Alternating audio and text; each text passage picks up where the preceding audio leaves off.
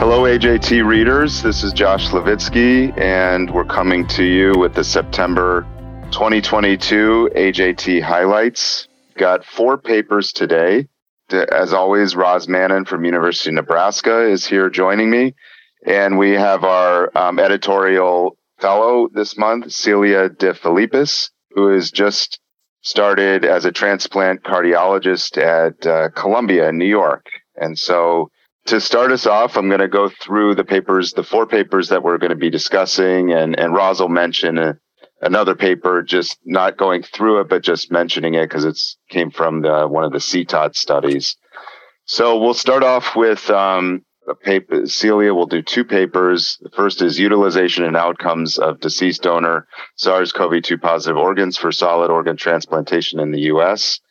by Jesse Schold and his group and then um, move into the next paper, which is organ transplantation using COVID 19 positive deceased donors by uh, Bach et al. And Celia is going to talk about both and then provide some summary comments, and we can discuss both together at, at the end of that. Then I will be discussing the paper Heterologous AD26 CoV2S, which is the J. Uh, Johnson & Johnson vaccine versus homologous and it's just basically the Pfizer Moderna vaccines as a third dose in solid organ transplant recipients seronegative after two dose mRNA vaccination by Chiang et al. And then Roz will finish us off with um, a paper entitled Anti-HLA-A2 CAR Tregs Prolonged Vascularized Mouse Heterotopic Heart Allograft Survival by Wagner et al. And then we'll finish it up. So, um, Celia, I'd like to welcome you to the podcast, and we look forward to hearing your uh, discussion about these two papers. Thank you so much. Uh, it's great to be here, and I'm excited to talk to you today. So, I think, you know, since the first state of the national emergency in March 2020, I think our thoughts as a transplant community at large regarding the use of COVID 19 positive donors for organ transplant have really dramatically shifted. As you may remember, in the beginning, the initial guidance documents from the OPTN recommended cessation where possible, certain transplant activities to reduce exposures to the OPO and to conserve hospital resources. And our processes of testing donors have also changed significantly over time. Um, and notably, in more recent months, the use of donors with a history of COVID 19 infection has been increasing, um, particularly in the case of recipients with high waitlist mortality. There have been some smaller reports that have emerged with only really viral transmission being documented when some COVID positive uh, lungs were used for transplant. And so today I wanted to talk about two papers um, that really present much larger numbers with respect to the use and outcomes of these donors for transplant. As mentioned, the first article by Jesse Schold and colleagues and the second by Matthew Bach and colleagues. Both reports use national registry data and include data across various organs in the United States. So, uh, first, Schold used SRTR data from March 2020 through August 2021 and deceased donors were considered positive if any test for COVID was positive, recognizing that some donors may subsequently have had a negative test prior to organ recovery. And the primary method of testing was PCR testing, uh, although antigen testing was not necessarily excluded. And this included liver, kidney, and heart transplants. Some notable findings were that the positive COVID tests were more likely among Black and Hispanic donors than white donors, which may speak to kind of the disproportionate impact of the pandemic on certain racial and ethnic minorities. And although there were no difference in recovery rates between uh, kidneys by donor COVID status, liver and hearts from donors who tested positive for COVID 19 were significantly less likely to be recovered for transplant. And for kidney, the discard rates were nearly twice as high for kidneys from donors that tested positive for COVID 19. Although over the study period, the proportion and absolute number of COVID positive donors used for transplant increased over time, and that was seen for each organ. When we think about graft survival at six months, that was similar regardless of the donor COVID status for all organs, which is very encouraging. And really, the authors emphasize persistent underutilization of these donors despite acceptable short term outcomes, recognizing that, you know, as we know, donor organs remain in short supply, but also recognizing that we will need longer term data with respect to outcomes. So now shifting gears slightly to the second study, Bach used a similar study period of March 2020 to September 2021 with OPT, OPTN data. Some notable differences were that only one COVID 19 test result was included in their data set. So it's unknown whether that was the first or the most recent. And all of these test results were PCR without antigen tests. In contrast to the prior paper, this analysis also included the additional kidney pancreas transplants and thoracic, in addition to liver, kidney, and heart. Each recipient was matched with the donor who had COVID 19 results available.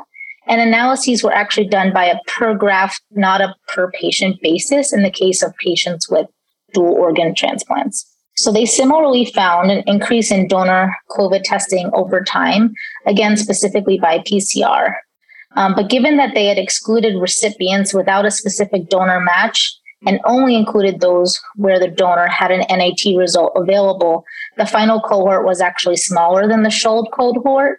And so during the study period, 187 kidneys, kidney transplants, 57 liver transplants, 18 heart transplants, five kidney pancreas transplants, and two lung transplants occurred using COVID 19 positive donors that were included in the subsequent analysis. Encouragingly, as well, when graft survival was studied, there were no differences in actuarial survival between those who received a COVID 19 positive donor and those who did not. And this remained true even after multivariate analyses that adjusted by organ, uh, recipient race, donor race, mechanism of death, donor distance, recipient age, and BMI.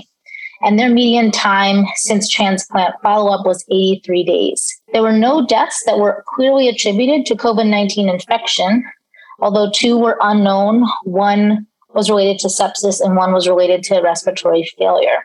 And when we think about how we can apply these data to kind of clinical practice and donor selection and optimization moving forward, um, I would just also mention that given the limitation of the data sets, information was not available regarding donor or recipient vaccination status, cycle threshold data, or any COVID related treatments that may have been given in the post transplant setting, although other single center reports kind of reported on their experience uh, and their protocols.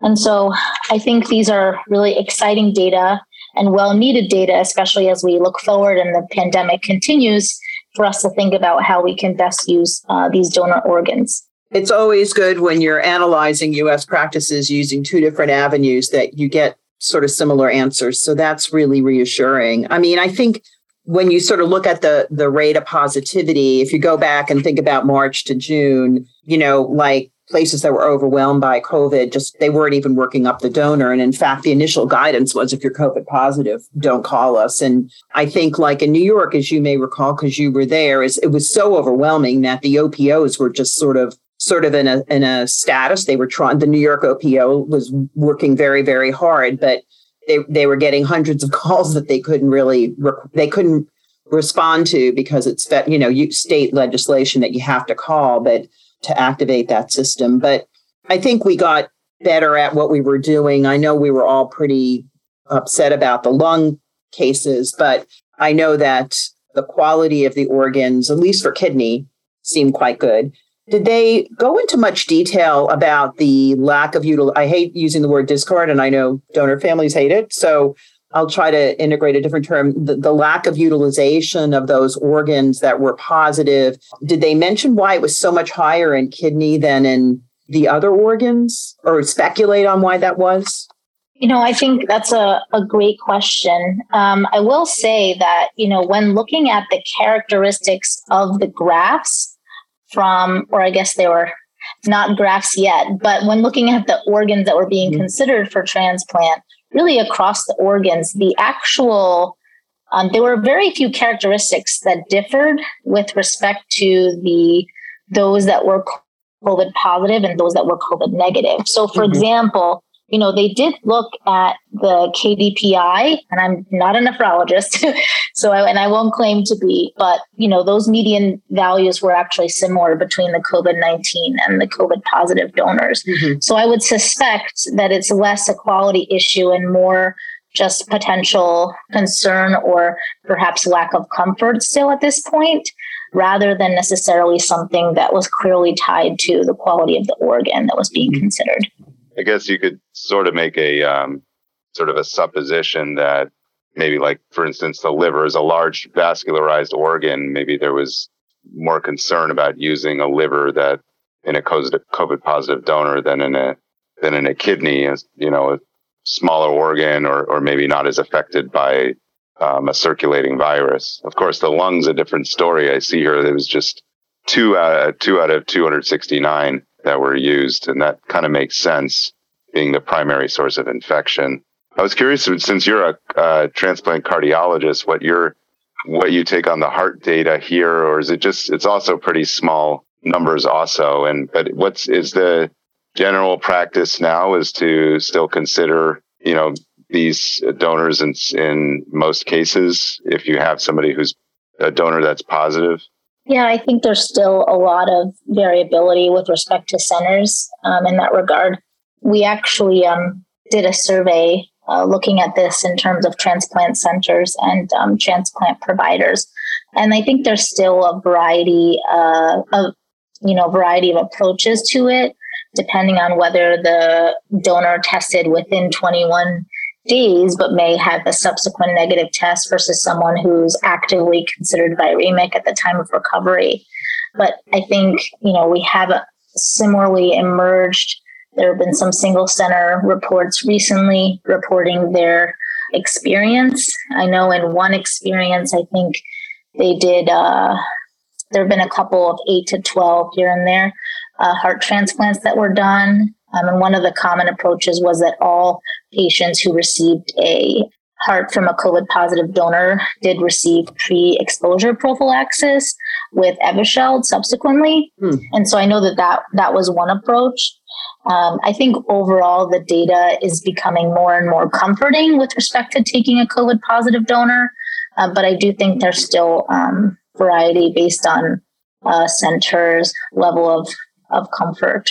Great. Okay. Well, thanks, Celia. So I think we can move um, good segue into how to how to protect our recipients from from getting COVID and um, going back to sort of um, uh, vaccinations and how we can improve our current vaccination success in the organ transplant population. So this dovetails into the next paper, which is uh, mainly from the Hopkins group and NYU that uh, is led by Teresa Chiang, the first author and correspondence to Dori Segev and, and William Wirbel at, at, at Hopkins and NYU.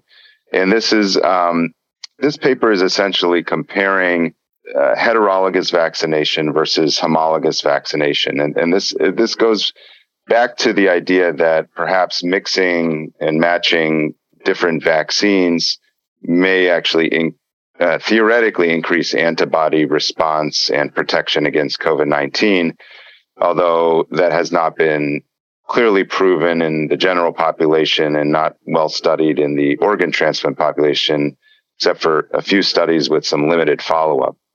And so this report here is looked at a high number of patients, 377 solid organ transplant recipients the majority of them, most more than half of them, were kidney, and then a mixture of liver, lung, heart, and uh, multi-organ.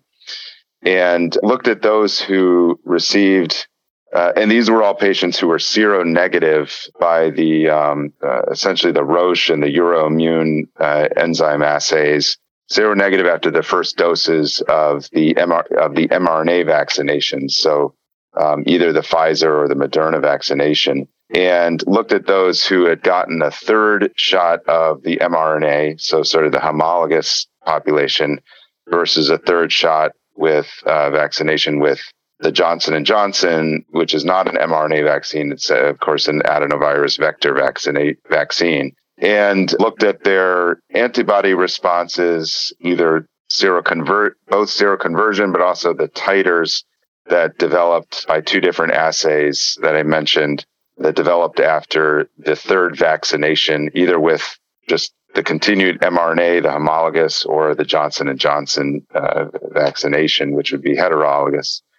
And so, you know, the numbers of those who received Johnson and Johnson were smaller. It was 40 compared to 337 getting the mRNA vaccine. The patients who received, who were in either group, either the heterologous or the homologous, were a little bit different. And so the uh, study tried to control for these factors by doing a sensitivity analysis. But the Johnson and Johnson recipients were actually slightly older and more likely to have a kidney transplant. So potentially they were um, already sort of biased towards the negative here in terms of response. So that that comes into play a little bit later when we look at the um, the actual results. And the timing of the second to third dose uh, was actually shorter, 90 days than 168 days in the mRNA.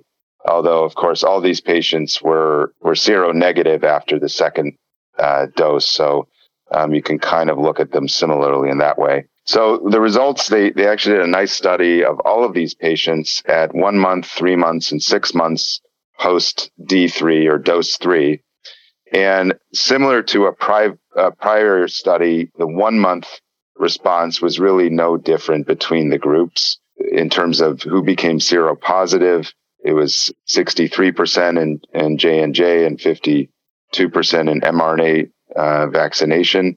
And the, the, those who developed high titer were similar, 29 and 25%. The data starts to change at three and six months, whereas, and I can just go to the six month data of those who were followed. So the numbers that were tested at those points, though, does, does whittle down a fair amount because there's, this is a sort of a, a study that was essentially done uh, retrospectively of samples that were collected. So they, they didn't get all of those patients uh, profiled, but at six months, 88% of the Johnson and Johnson recipients and 59% of the mRNA recipients were seropositive, and that was statistically significant. So they were uh, the Johnson and Johnson were 1.4 fold more likely to be seropositive. And interestingly, the, the high titer response was also seen in a higher percentage at 59% compared to 21% uh, Johnson and Johnson versus mRNA. So 2.6 fold more likely to develop high titers. They did uh, all sorts of sensitivity analysis and um, they did some subgroup analyses and the results looked pretty similar. They also looked at vaccine safety and adverse reactions. Um, it really didn't see any difference. There were some patients that had acute rejection, but didn't seem different between the two. And so um, ultimately, it was an interesting study. I think it obviously limited by small numbers, and it wasn't like these patients were randomized um, to getting you know one or the other. And um, so there's and there are differences in the in the populations for sure in terms of numbers and also um, clinical factors. But you would sort of suspect that the uh, or hypothesize that the the J and J group should not respond as well, um, being older, but uh, they actually responded better. So, little hard to say exactly if if if, if this was the effect, but it does seem to have some compellingness to it, which is that the further you go out from the time of vaccination, these these antibody responses can seem to increase, and the titers can also go sort of gradually go up over time. That particularly that was seen in the J and J group, and they didn't do any kind of functional assays or cellular responses. They also this was not in the Omicron phase of where they um, they could look at sort of neutralization of uh, of Omicron virus through specific assays. But you know, I think the data are are what they are, and I think it's interesting, and it kind of makes biological sense that one would have a higher response to a different vaccine. I don't know if it's just a, a different vaccine or it's the actual vaccine that they're getting, uh, which is a, uh, you know, a different um, technology. Hard to say. Obviously, a randomized study, which is very challenging to do, of course, would answer a lot more questions here in terms of uh, matching the groups better and having an equivalent number undergoing uh, different vaccines over time. But I like this study. It, it makes me think about if I had a patient asking me which one should they get. And I might say that this not a bad idea to to go a different route. The um, for your boosters, um, I wonder too if I think there are just not that many patients who started off with J and J, where you may switch over to the mRNA vaccine. Uh, is this a, is this a matter of just switching vaccines, or is this really effective the J and J vaccine? We we don't know. Any uh, any comments on from the group here, or how you would interpret these data? Well, I'll be honest. I, I'm not routinely checking titers. Yeah, for sure. Um, so I wouldn't know who to tell go out and do the other vaccination at all. I certainly would say that though these humoral responses have been reported a million times now, but although very carefully by this group in particular, you know, we've published data that show that even in the aberrant responses, these people are still, our patients are still getting a benefit. I mean, we're ameliorating, they may still get COVID and there's COVID breakthrough, but uh, those cases show lower rates of severity, death, MACER, sure. MACE, AKI, the kind, you know, through all the organs in particular, not as good as regular folks that are not immunosuppressed. So I don't really know where to put this right now in terms of because uh, patients ask all the time. Now they now the question from the patient is, should I get the crazy fall shot? That's the very right. What's the yeah. variant? Yeah. what do you think? And and I got COVID anyway, so who cares? Well, you're still alive and you didn't reject. So I do care. I do think there's benefit. I just don't know how to put this. You know, if this had, if you would, if we had talked about this paper 10 months ago, six months ago, I think I would have had a different feel.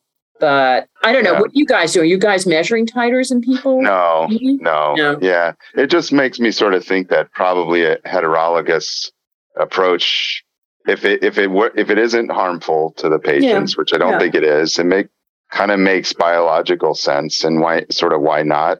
But it, it isn't it's sort of based on looking at this and and sort of biological plausibility. But yeah, no, we're not checking antibody. I don't know, Celia, is your program doing that? Yeah. No, yeah. we're not. We're not consistently doing that. There was a period before initially when you know Evusheld was kind of more limited in supply, and we were checking uh, antibodies before uh, to kind of determine some patients who may be more likely to benefit. Um, mm-hmm. But we've really kind of stopped doing that. And I guess my sense too is that, that there isn't really good guidance on on what to what to make of, of that. But I do think it is interesting because I remember early in the pandemic, I feel like when people got the J and J first, we said, okay, we'll mix it up this time and get an mRNA and yeah. you get that combo. But we haven't really thought about it the other way around in that, okay, you've got your mRNA shots, now let's mix it up. So I, I agree with the uh, you know, the kind of double hit theory that those mechanisms are kind of working together synergistically. But I definitely agree with what was mentioned about kind of the antibody response and, and what to make of that and what that means clinically in terms of protection. Yeah, I just think it's it's complex to for a, a system, and we were the the three of us and and and many others are at very large transplant centers to be logistically getting antibody data and then using that for vaccination or or Evusheld, and it just it's complicated, especially in a changing environment with different variants. Yeah. To to implement that, so I think it it's and and also we're not sure exactly if the the antibody titer and the and the uh, the seropositivity or the antibody titer are, are really meaning uh, you know differences in protection that's kind of we haven't gone that route, but it, but I, but in this group has done that. The Hopkins group uh, pretty routinely, and it's nice to see some published data on on the center that does that routinely. At least to have this this out there because it does come up still. And I my my guess is this this will probably be referenced uh, moving forward when we're considering different types of vaccines. You know, I, I, think it's it was a worthwhile. When we all start having to do that monkeypox vaccine. There you go. Yeah. Where um, you know we're sort of saying, oh, it's in this small population of patients, and yet now we're hearing about contact and maybe aerosolization. So mm. I'm always thinking ahead now of the next bad news. But I think in the fall, you know, the fall will be mRNA based, is my understanding. And Makes my sense. understanding also, of course, I get all my news on NPR, not medical, but it is medical. Uh, they said that the initial determination was based on murine neutralization, that they'll do they'll actually do a murine model. I don't know how they're going to do this because I thought the mink was the one that got COVID, but they're going to do neutralization studies and it won't mm. be hmm. done in human. And they're just going to adapt to the FDA the prior mRNA specificities of standard COVID, anti spike, whatever, and then just sort of carry over the EUA to do the new vaccines, which I thought was interesting. Wow. But so we'll have yeah. more to talk about on the next. Yeah, well, that's the that's the way to uh, that's the way to move it towards person, you know, precision, yeah, yeah. Ther- precision vaccination against this specific current variants, just like was done in influenza many, many years ago. Right, so, right. All right, Roz, do you? Well, uh, I'm gonna I'm gonna bring us home, so to speak. Okay. So I'm gonna change gears entirely away from COVID and talk about a basic science paper that I hope I don't murder by Johanna Wagner in Kezhi Tang's lab at UCSF studying the role of anti-human HLA A2 CAR Tregs in a vascularized mouse heart transplant model. Um, so I know that these that I don't think on this podcast we've talked much about these chimeric antigen receptor targeted T, T cells, but essentially you can use regular T cells that have been engineered. Their T cell receptor is specific in the case of hematologic malignancies towards the malignancy. And, and so there's been a lot of adaptive immune augmentation in uh, hematologic malignancies. And there's been tremendous interest for at least five years about doing the same thing for Tregs, regulatory T cells that suppress immune responses. And there's some kind of odd things about Tregs. I mean, Tregs are CD4 T cells, so they really function off of class two and they look at indirect presentation. And so uh, this paper is engineering the T cell receptor towards a class one antigen, and it's a human antigen in a mouse model. So we're going to be talking about these humanized mice. And, and this kind of makes sense when you think about that where is class one is expressed. It, it's typically not expressed. And when you have, um, it's on B cells, class two in humans, and in inflamed um, epithelial cells of the kidney, for example, you can ex- you can express it. But when you're thinking about uh, antibody rejection, or for example, or cellular injury, you'd want an endothelial target. So it's kind of cool. So anyway, these they they have engineered these CAR Tregs specific to HLA-A2 antigens already, and they've studied them already in non-vascularized grafts, specifically skin grafts, in very immunosuppressive mice, and shown that they there are just sort of these uh, genetically deleted skid mice on another weird background. And they've also been studied in a xeno graft versus host model. And some of the problems of interpreting those studies are that you can get a, a the cells can recognize mouse antigens, and so you get some of these weird responses that make it difficult to sort of discern if the, if the Treg is doing anything. And I and I know there was a paper in skin grafts that showed a beneficial effect in prolonging skin grafts but those were naive mice. They weren't like people, which are sensitized. So this model provides a little bit more of excitement in terms of translation and moving it forward. The model is just a, a heart transplant model into the abdominal cavity, and they measure function by palpation and the strength of the palpation, uh, the strength of the heart beating, uh, and it indicates whether the graft is functioning. And as the beating becomes less intense and ferocity, then you kind of downgrade it. So there's some subjectivity here. And I did a lot of heart transplant back in the day a while ago, and I actually used to do EKGs on mice, which is another story because you could see prolongation of PR and QT intervals uh, as a predictor. Anyway, using these CAR Tregs against A2, they show some very nice in vitro studies that show appropriate activation and appropriate su- suppression in the context of A2. And I'm not going to get into that, but I think it's to set the paper up to indicate the animal studies. So in vivo, they take what are called B6A2 mice. So the mice express A2, human A2. They're on a black 6 background, and they transplant them into B6 mice. So the mouse only difference is a mismatch to human A2. And those hearts are rejected in about three weeks.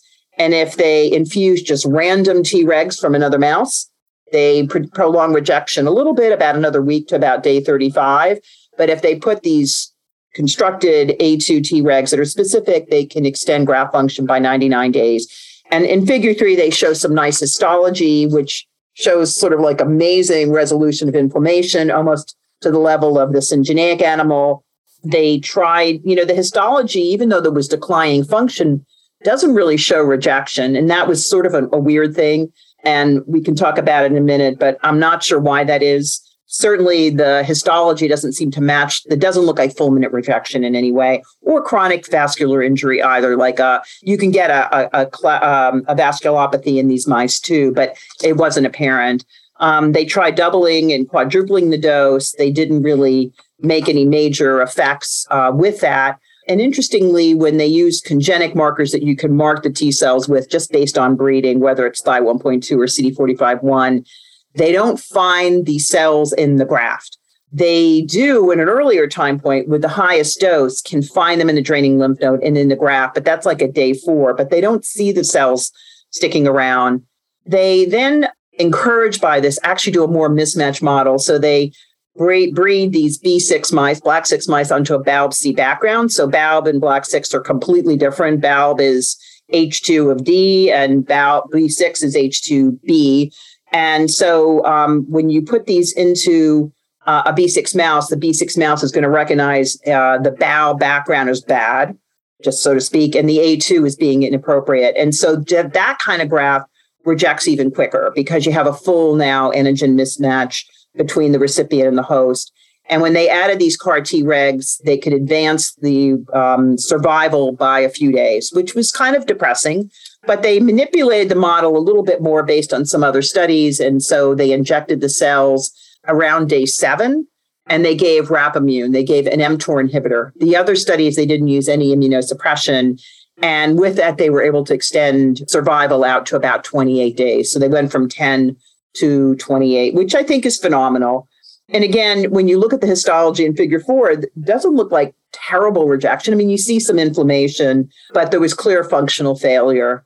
And so um, I think this study is important because one, you know, you're doing a vascularized model, which is more, you know, this is what humans are. They're not getting skin grafts, they're getting vascularized grafts too. It's great that they use the heart because there is so much vasculature in, in regards to thinking about rejection mechanisms. I think hearts are more immunogenic than the kidney especially in mice. Kidneys are weird in mice. You can get prolonged graft survival. So they used what I think would be a, a more stringent model, vascularized. You know, they targeted these Tregs to a class one antigen, not class two, and they seemed to respond. But, and they advanced the model. They used a very mismatched model. I don't know why these grafts lost function. And you don't see the Tregs in there. One one thought they had was that maybe the rejection is so advanced, it's running away, is how they put it, that in the absence of immunosuppression, you can't do anything. And so maybe there's just a threshold of which these Tregs aren't going to work. And maybe if they had tried other cocktails, maybe they would have had even more prolonged rejection. They also mentioned that class two on these Tregs can actually trigger activation of the Tregs themselves, which I didn't realize that these Tregs can get perforin and granzyme B and become cytotoxic. So that may be one thing. And there's a lot of fundamental interest in maybe making them towards class two, but the technology hasn't really been developed. And maybe they just needed additional dosing. Maybe they had to give Tregs over intervals of time. I looked at the, the histology. I am not great with, I mean, mouse hearts. I haven't looked at in a long time. I can tell you it's not cellular. You know, it didn't look like antibody needed injury either. They didn't mention that um, whether there was maybe um, anti class 2D, for example, antibody, at least from the picture that I saw, which is again small, I, they, and they don't mention it, they actually show you a vessel and it doesn't really look um, in the combination like there's fulminant, you know, ABMR, but I would have anticipated that they had thought about that. So kind of a cool advancement, um, which is finally sort of coming up to, well, are these going to work in people? And that's the million dollar question. Yeah, I know that this um, CAR T regs are being looked at in uh, early phase clinical trials. Uh, I know in liver there is a, a, company that is manufacturing these, and there's going to be a an initial initial trial for just kind of like tolerability and and uh, make sure sort of nothing bad happens, as is usual with one of these initial studies. Because nothing Um, bad happens to the liver, right? It just goes on and on.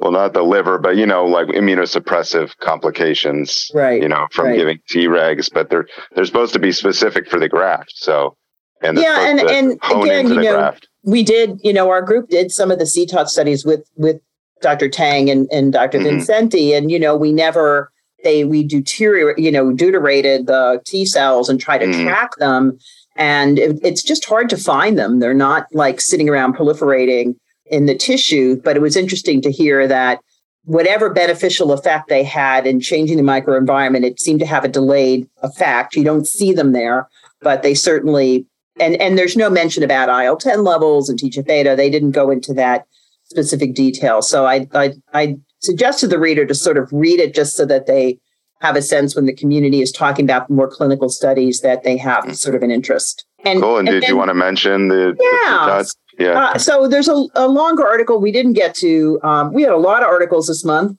thanks to Dr. Fang. Um, but this is Shino et al. This is the CTOT 20 lung study.